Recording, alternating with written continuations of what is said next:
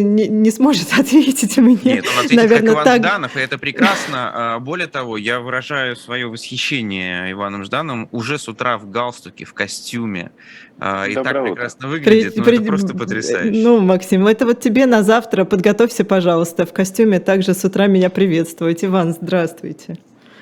Доброе утро. А мы в эфире уже. Уже в эфире, конечно, да. Мы же не на радиостанции, у нас нет вот этих вот, утро, да. У нас нет минут, когда мы можем просто поболтать, да, пока идет реклама или отбивка какая-нибудь. Но давайте, прежде чем мы перейдем к менее главному на сегодняшний момент, это к умному голосованию, хочется задать вам несколько вопросов про Алексея Навального и эту ситуацию, которая вокруг него сложилась. Во-первых, я скажу, что у меня, конечно, впечатление, не знаю, совпадают ли они, Леонид, с вашим, Иван, что Алексея просто на наших глазах убивают в СИЗО?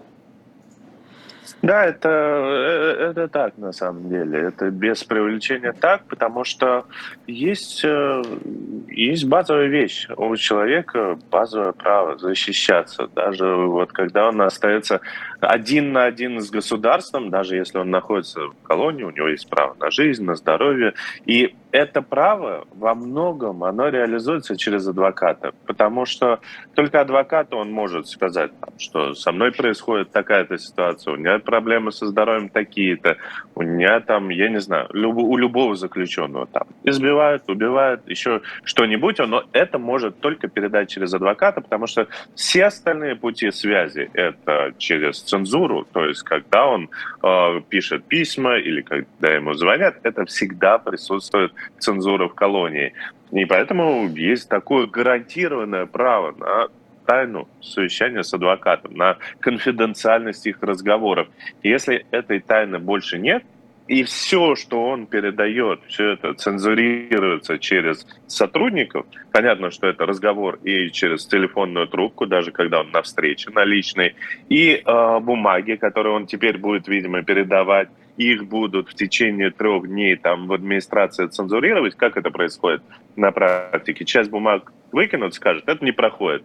А это проходит, вот это передайте, вот эту бумажку какую-то, совершенно неважно. То есть у Алексея нету больше возможности передать какую-то реально важную информацию о том, что происходит с его здоровьем, что происходит с ним, ну, кроме каких-то там путей, что он на встрече, телефон, если этот телефон не будет обрывать, что-то успеет сообщить, как он вчера успел сообщить, что вот тотальная цензура в отношении него введена. Поэтому это действительно серьезная проблема, особенно с учетом добавляющихся последних рисков, то, что его фактически постоянно держат в ШИЗО.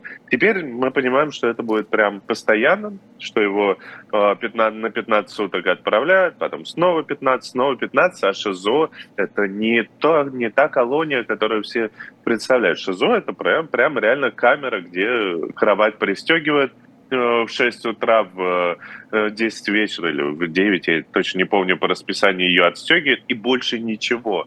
Вот там нет книжек, нет света, нет ничего. Это дикие условия. Это прям настоящая, ну не просто тюрьма, это пытка. Поэтому действительно эта ситуация, казалось бы, вроде бы вчера, что случилось, а лишили возможности переписываться с адвокатом, да и так были тяжелые условия, но сейчас... Это гораздо больше, чем просто лишили права переписки. Это действительно... Иван, а что мы с вами можем сделать? Мы знаем много примеров, как в таких ситуациях, подобных ситуациях организовывалась международная кампания за освобождение, как в таких ситуациях многие международные политики требовали освобождения. Такие случаи были... Когда-то они были успешные, когда-то неуспешные, но, тем не менее, такие прецеденты были. Конечно же, сейчас, когда информационное поле полностью закрыто военными действиями, полностью закрыто войной, и в этом во многом был расчет Путина, когда он сажал, что сейчас война, кто там вообще о Навальном вспомнит? Давайте, вот сейчас самый удобный момент для того, чтобы его посадить и все, и там дальше расправляться. И я думаю, что в этом во многом был расчет, и Естественно, он не начал войну, чтобы посадить Навального, но это очень удобное такое совпадение, что можно вот под предлогом войны и посадить еще и Навального заодно без всякого шума. Поэтому, безусловно, то, что война, она идет, какие-то там увеличиваются информационные события, уменьшаются, но нужно понимать, что освобождение Навального, оно напрямую связано в том числе со сменой власти в России. Смена власти в России, она связана с тем, что с этой войной. Если бы не эта власть, никто бы войну эту не начал, безусловно. Поэтому эти события нужно завязывать. Политическая ситуация в России, она тоже важна, потому что я понимаю, что украинцы полагаются там на действия ЗСУ и своих вооруженных сил, но я думаю, что смена власти в России, она бы могла сохранить многие жизни украинцев, чтобы там как война прекратилась моментально, российские войска вышли. Это просто решается в том числе сменой власти. Поэтому в этом направлении тоже нужно работать международным организациям, международным политикам, всем, кто в этом заинтересован, увязывать эти события. Это действительно важно. Иван, вы сказали о том, что это камера с пристегивающейся кроватью и все. Что значит «и все»? Опишите, как выглядит ШИЗО. И еще, я скажу, кровать, это я громко сказал, потому что это деревянный настил, который на цепях, который откидывается, и который даже не внутри камеры, сотруднику не нужно заходить, он в соседней камере ее цепями приковывает и также ее отковывает. Там есть стол. Стол — это тоже громкое слово, потому что это квадрат 50 на 50 сантиметров, прикованный к полу табурет и какое-то маленькое окошечко. Вот все, что там есть, больше ничего. Это темное помещение с светом. А он может оттуда писать письма? Ему могут передавать, конечно, почту по зоне телеком, но я, честно говоря, не уверен, что ей передают в ШИЗО. Mm-hmm. Я очень сомневаюсь на этот счет. Но это нужно у адвоката, точнее. Что вот он выходит из ШИЗО, его тут же сажают. Но для этого ведь нужно основание, он должен что-то нарушить. Основание, вы же знаете, основания какие там. Неправильно шел без... Пуговицы не так застегнуты. Как он в ШИЗО может нарушить? Объясните, вот в ШИЗО он сидит, что он может нарушить? Слушайте, придраться к заключенному можно по 1000 поводов, и у него уже 14 или 15 рапортов о предыдущих нарушениях. По каждому рапорту его могут отправлять в ШИЗО за, просто выпустили, пускают в ход другой рапорт, и так уже 14 раз подряд по 15 суток. Мы можем сказать, что на полгода нарушений есть вперед. А выходит из ШИЗО, руки за спину не убрал опять. Еще один рапорт, еще что-нибудь. Таких мелочей тысячи, безумных мелочей. Это, конечно, не нарушения никакие, это просто издевательство.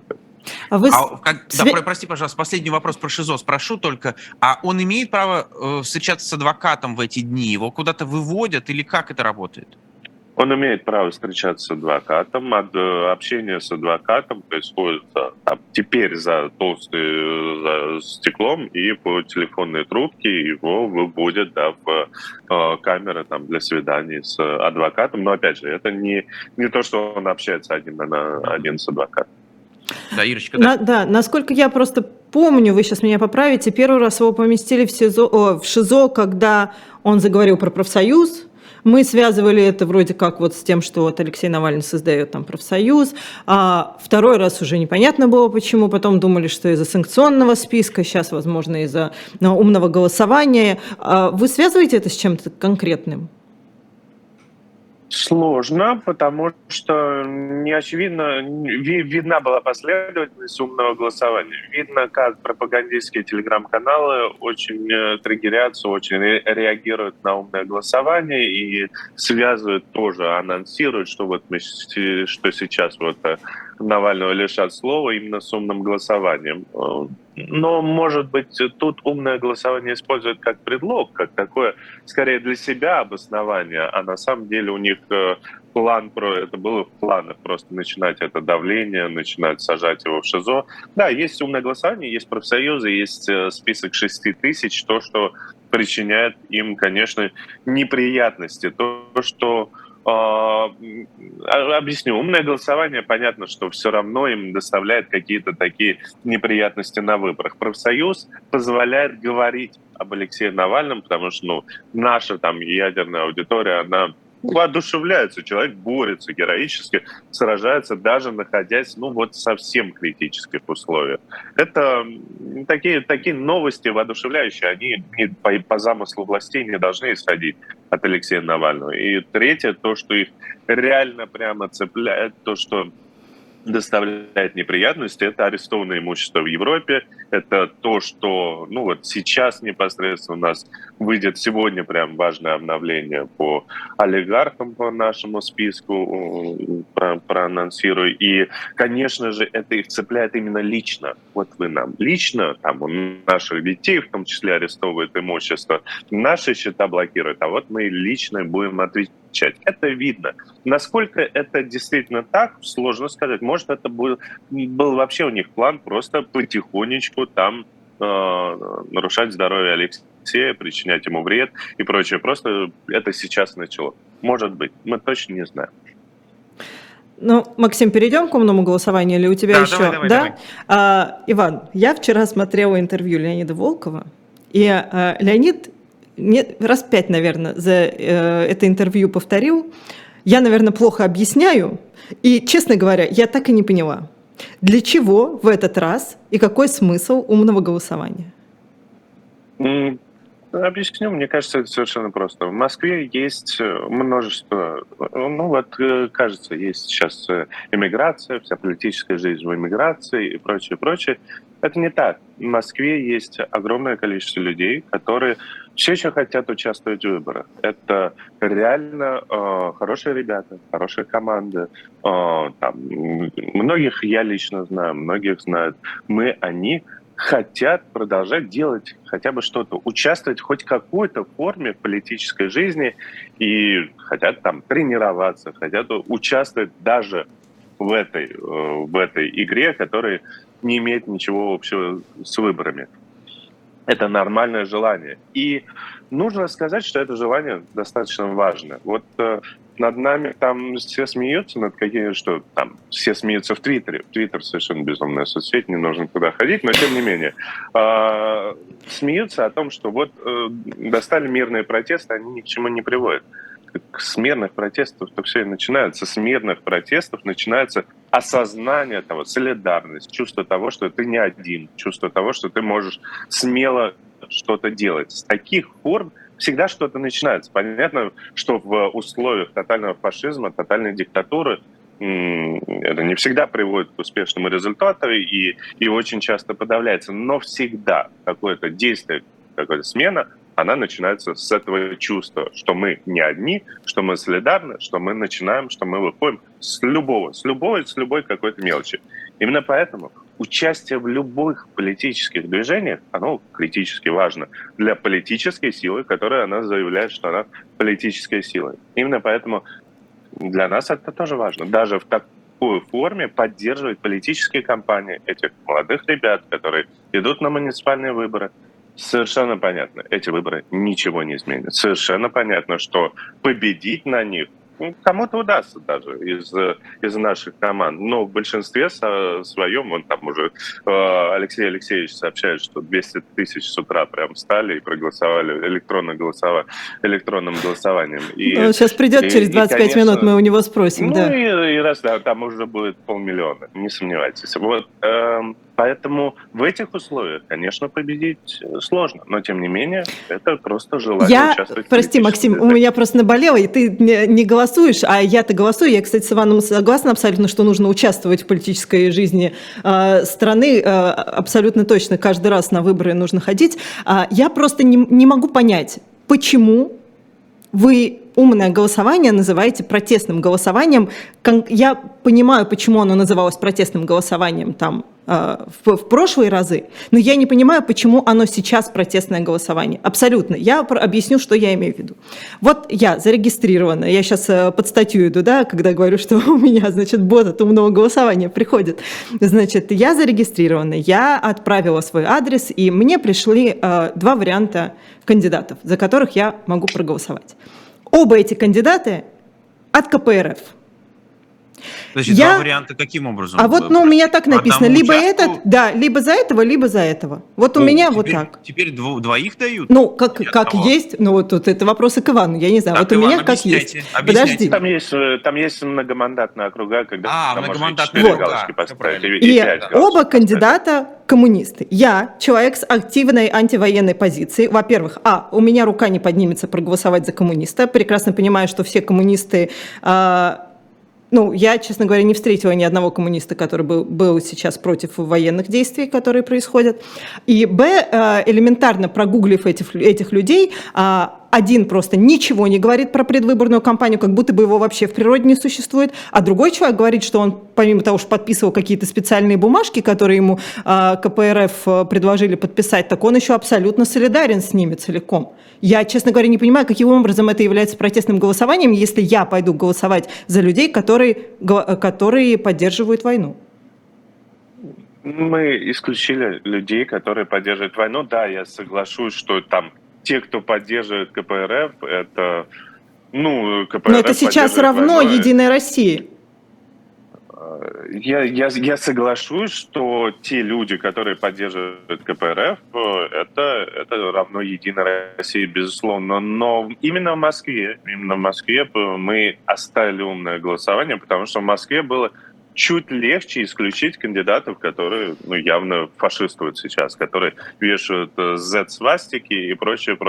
И, конечно, вот я допускаю, что там есть какие-то ошибки, но в большинстве случаев я не занимался деталями в этот раз умного голосования, но наша команда занималась тем, что вычищала именно провоенных кандидатов. Оно не поможет, естественно, изменить даже вот в вашем конкретном округе, если нет нормальных ребят, если нет нормальных команд, она не поможет изменить что-то в вашем муниципалитете и не сделает его антивоенным. Но она поможет испортить планы Единой России. Умное голосование всегда было про это. Оно не было про победу. Нам не нужны нафиг эти кандидаты, которые там КПРФ, ЛДПР и прочее. Оно помогает портить планы Единой России только и всего. Каким образом? Я не могу понять просто, каким образом это испортит планы Единой России.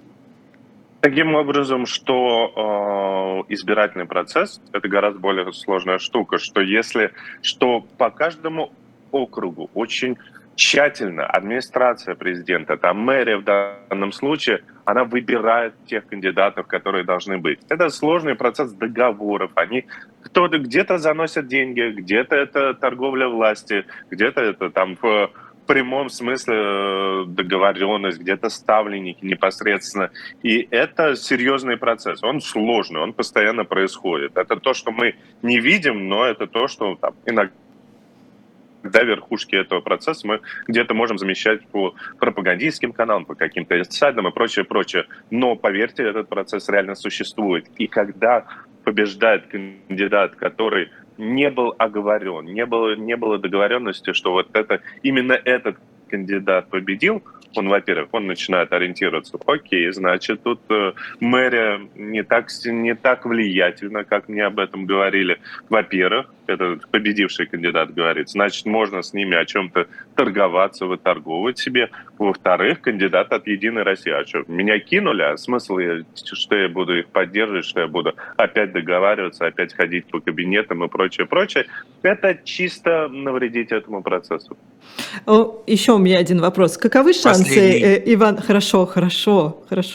Каковы шансы, что я, допустим, даже если у меня рука поднимется, хотя я открыто могу сказать, что у меня не поднимется, поднимется рука проголосовать, пойти за коммуниста. Проголосую по умному голосованию за коммуниста, который для меня равно поддерживает войну, что я не окажусь в санкционном списке 6 тысяч, 10 тысяч, 20 тысяч, как человек, который поддерживает депутатов, которые поддерживают войну.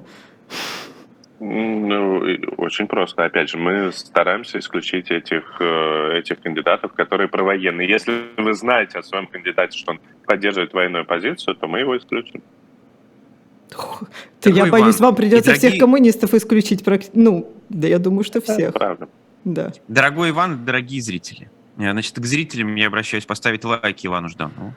Во-вторых, я хочу сказать, что у меня был миллион вопросов к Ивану Жданову, но я не успел их задать. Но это абсолютно справедливо, потому что... Я соскучилась, Ивана не видела уже полгода. В отличие от нас с вами, Иван, Ирина находится в Москве, и ее голос, и ее вопросы имеют гораздо больше. У меня другой план на бюллетень. Тем не менее, гораздо большее значение и гораздо больше значимость сейчас, да. Так вот, спасибо большое, Иван, что вышли на связь. Честно говоря, вопросов у меня осталось много. Но я очень надеюсь, что мы еще встретимся. Да, конечно. Да. Спасибо большое. Спасибо. Пока. Иванов был у нас в эфире.